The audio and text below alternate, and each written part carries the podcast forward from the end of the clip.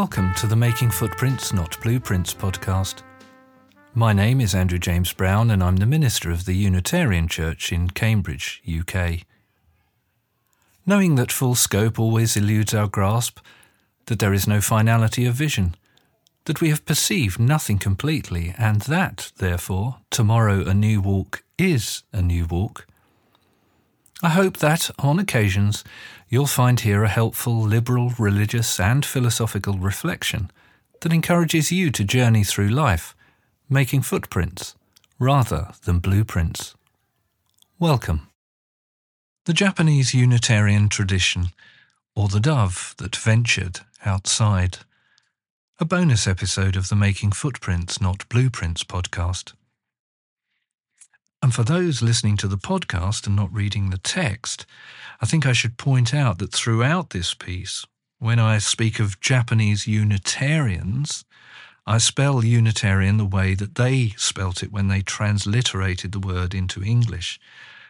They use this spelling, Yuniterarian.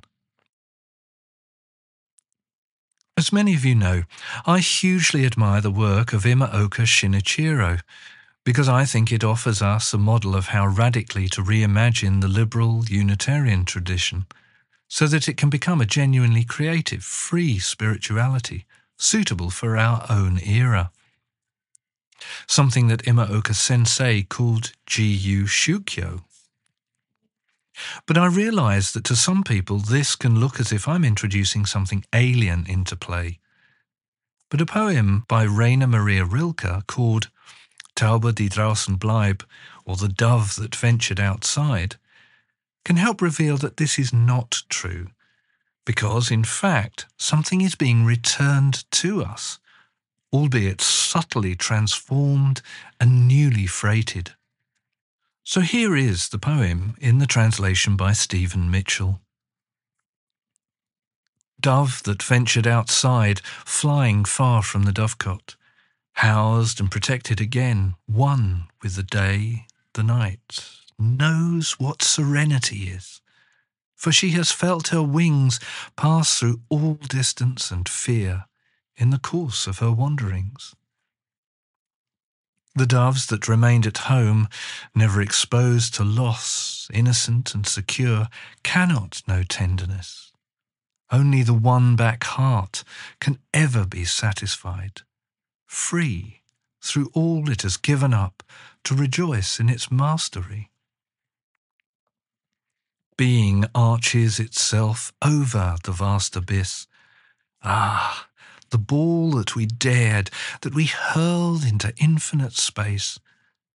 Doesn't it fill our hands differently upon its return, heavier by the weight of where it has been? This poem helped me better to understand why I think it is the case that the Japanese Unitarian tradition presents us with rich spiritual possibilities that have remained absent from many British and American Unitarian expressions. To show you why this is the case, I need to tell you a hyper-compressed history of the Unitarian mission to Japan. The story begins in London, when during his stay in England from 1884 to 1886, Yano Fumio, a novelist, journalist and politician who was the editor-in-chief of the daily newspaper Yubinhochi Shinbun, was apparently introduced to Unitarianism by Tokugawa Yoshiakira, who already lived in London. Here's what the historian Michelle Moore tells us then happened. Quote, Yano's encounter with this religious approach prompted his advocacy of Unitarianism as having an enormous potential for uplifting Japan. In the October 9th, 1886 issue of his own paper, he even proposed to adopt Unitarianism as the state religion, as Kokyo. The idea defended in this series of articles was that Unitarianism is a moral religion exceptionally well suited for modernizing Japan because of its rationality. Yano's enthusiasm led him to formally ask the British and Foreign Unitarian Association to send a representative to Japan. After having debated the feasibility of sending a missionary, the British Association reached the conclusion that the financial burden would exceed its capacity, and it rather chose to support Japanese students willing to study in Great Britain. As a result of this decision, the British side asked its sister organisation in the United States, the American Unitarian Association, to send its own representative. Having formally agreed to consider the question, in November 1887, the American Unitarian Association sent Arthur May Knapp to explore the Japanese field and its potential." Unquote. But despite the initial intention of the American Unitarian Association only to send field workers, rather than missionaries, to Japan, and thereby allowing the Japanese to take the basic ideas of the Unitarian movement and to develop them in ways appropriate to the Japanese context, over the next 30 years it became increasingly apparent that as the Japanese Unitarian movement developed, American denominational leaders back in the US began to get seriously concerned at what was happening. Two things in particular really disturbed them. The first was the Japanese Unitarians' realization that inherent to the basic Unitarian approach, especially as it had been expressed in the Transcendentalist movement through people such as Ralph Waldo Emerson, offered them the opportunity to begin to develop a more universalistic spirituality that went significantly beyond the liberal Christianity upheld by most American and indeed British Unitarians of the time. This meant that very early on the Japanese Unitarians were creatively engaging and collaborating with non-Christian groups, such as liberal Buddhists and new Buddhists, as well as progressive Shintoists and Confucianists. This radical move beyond Christianity was perceived by key American Unitarian denominational leaders to be a step too far. The second thing that disturbed the American Unitarians were the increasing connections being made between Japanese Unitarians and political and social activist groups concerned to organise mutual societies, effectively trade unions, which aimed at improving the dreadful conditions of workers as Japan's industrial base rapidly developed. Again, this stance was perceived by the American denominational leadership to be a step too far. This increasingly became the case as the fear of socialism grew in the US following the 1917 Russian Revolution.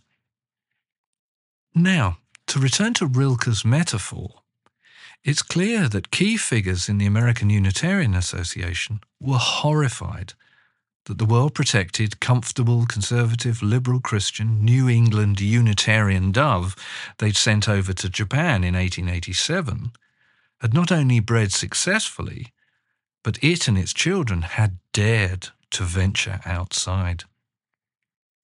In consequence, and omitting all detail of what is a fascinating story, by 1922, the American Unitarian Association decided to pull out of Japan completely, even selling the fine headquarters building in Tokyo they had built. And if you go to the episode notes and click on the link to my blog, you can find a picture of that very beautiful building. This action quite simply destroyed the original American-built Unitarian dovecot, if you will, and the flock of Japanese Unitarian doves it contained were forced permanently to fly away into the everyday world of a rapidly modernizing Japan, where many of them became influential politicians, writers, business leaders, or, like Imaoka Sensei, educators. But despite their great loss, it was something which ensured that the Japanese Unitarian movement quickly had to learn just how important it was for the sacred and the secular to be held together in kyokai, that is to say, in the kind of cooperative community that could be found in all places where genuine learning occurred, whether that was in churches, temples, schools, the arts, literature, and also politics and economics. They came to feel that through learning and growth together, in a unifying community, Kiitsu Kyokai is created as a unity of the religious and the secular. And just to remind you, Kiitsu Kyokai literally means the returning to one community, or the unity fellowship, a name which has often been translated as the Unitarian Church. During their wanderings between 1922 and 1945, their wings assuredly passed through all distance and fear. And during the course of this perilous night, in turn, one of those Unitarian doves who ventured outside, Imaoka Sensei, was helped to know a new kind of spiritual serenity, tenderness, and breadth of vision. His being had indeed been hurled over the vast abyss and travelled through infinite space. But in 1948, the moment finally came when he was able to restart, in an extremely modest way, a new spiritual community, which he called the Kiitsu Kyokai. It was a community that he regarded, quote, as a continuation of the former Unitarian Church, but with a significant transformation, something more than just a sect of Christianity, which asserts a pure and free religion that is non-sectarian, which goes beyond denominational bounds, taking a step further than just being a liberal Christianity against Orthodox Christianity. Unquote. Part of this transformation included, as some of you already know, the simple daily practice of Seiza meditation, which simply means quiet sitting.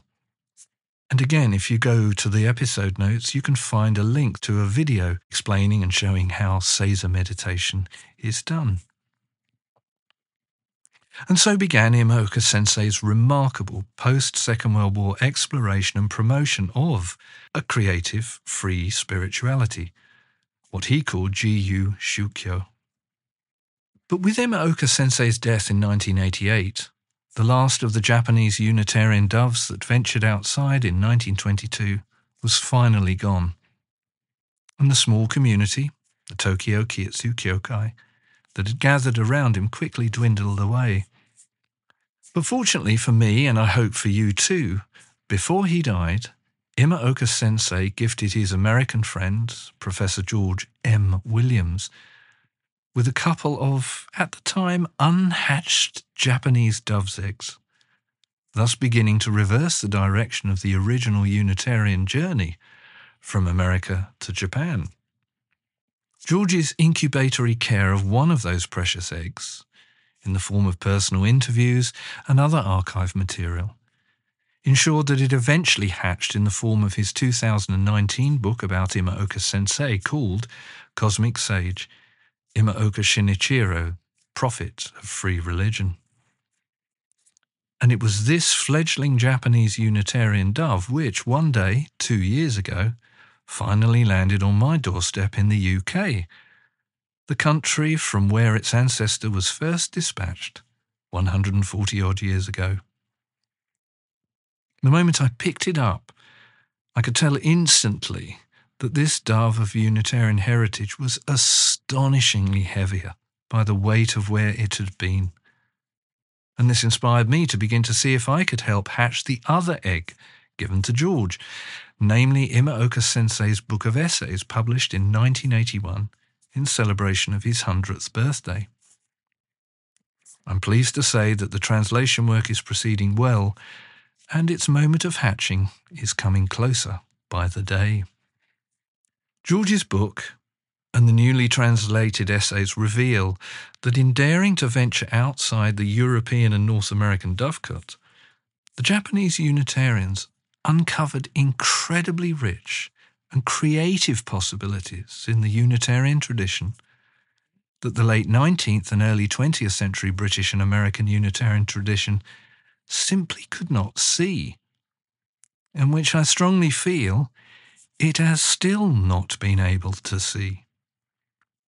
But it is my fervent belief that the fledgling Japanese Unitarian doves who have almost miraculously flown back into the hands of George and me, weighing heavier than their forebear that left us 140 years ago, will help us to change this situation, and so help our own communities to give birth to a living, creative, free spirituality, relevant to our own age and time.